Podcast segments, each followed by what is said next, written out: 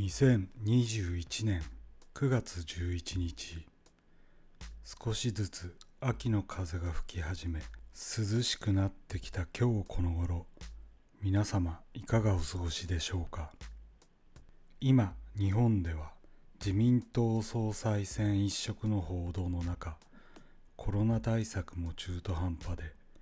冬に向けて感染することも経済的にもなかなか怖い状況です。そんな中先日ニュースで伝えられたのがアフガニスタンからの米国の撤退とそれに合わせた各国関係者の退避脱出。なぜこんなことになってしまったのか。その発端が2001年9月11日。アメリカ・ニューヨークで発生した同時多発テロ。ニューヨークの世界貿易センタービルに大型旅客機で突っ込むという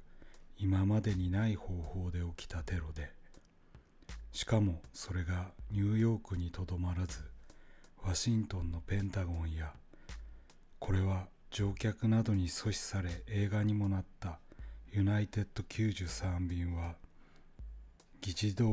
攻撃目標だったと伝えられています。アメリカはこのテロの首謀者アルカイダのビンラディンに報復をすべくこのアルカイダをかくまっているアフガニスタン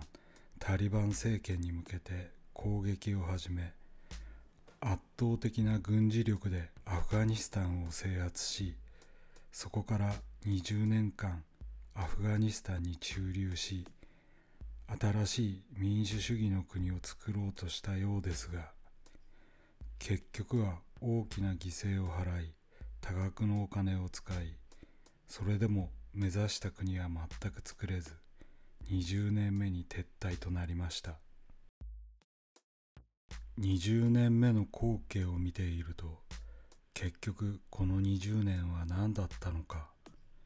アメリカは一体何をしたかったのか。本当に疑問に思います。片やアフガニスタンはタリバンがまた政権を取るようですがそうなるとアフガニスタンは自由のない暴力的な国となり抑圧と恐怖の中で生きるしかないこれからを考えるとやはりこの20年のなぜという思いが湧いてきます。アメリカ人もアフガニスタン人も日本人だって世界中の人々は本来自由なはずでもしその自由に制約がかかるとしたらそれは他人を傷つけたり危険にさらされる場合で誰彼にまして権力側にこの自由を奪われるものではないはずです。なのに宗教を理由にして自由を制約するのはそれは宗教ではなく権力化した偽宗教ではないかと思うのです。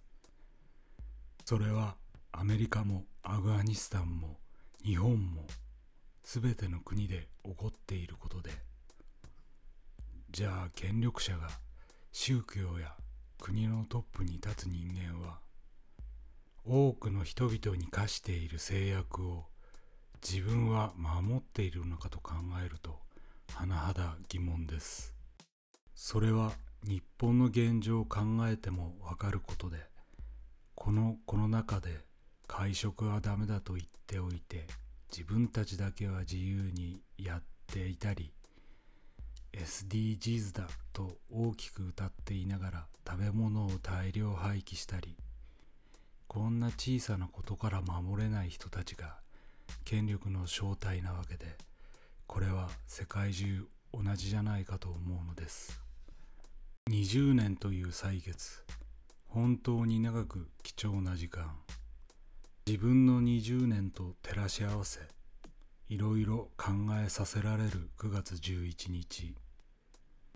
思いもかけずひんやり寒かったりすることもあります。皆様もお体に気をつけてお過ごしください。ごきげんよう。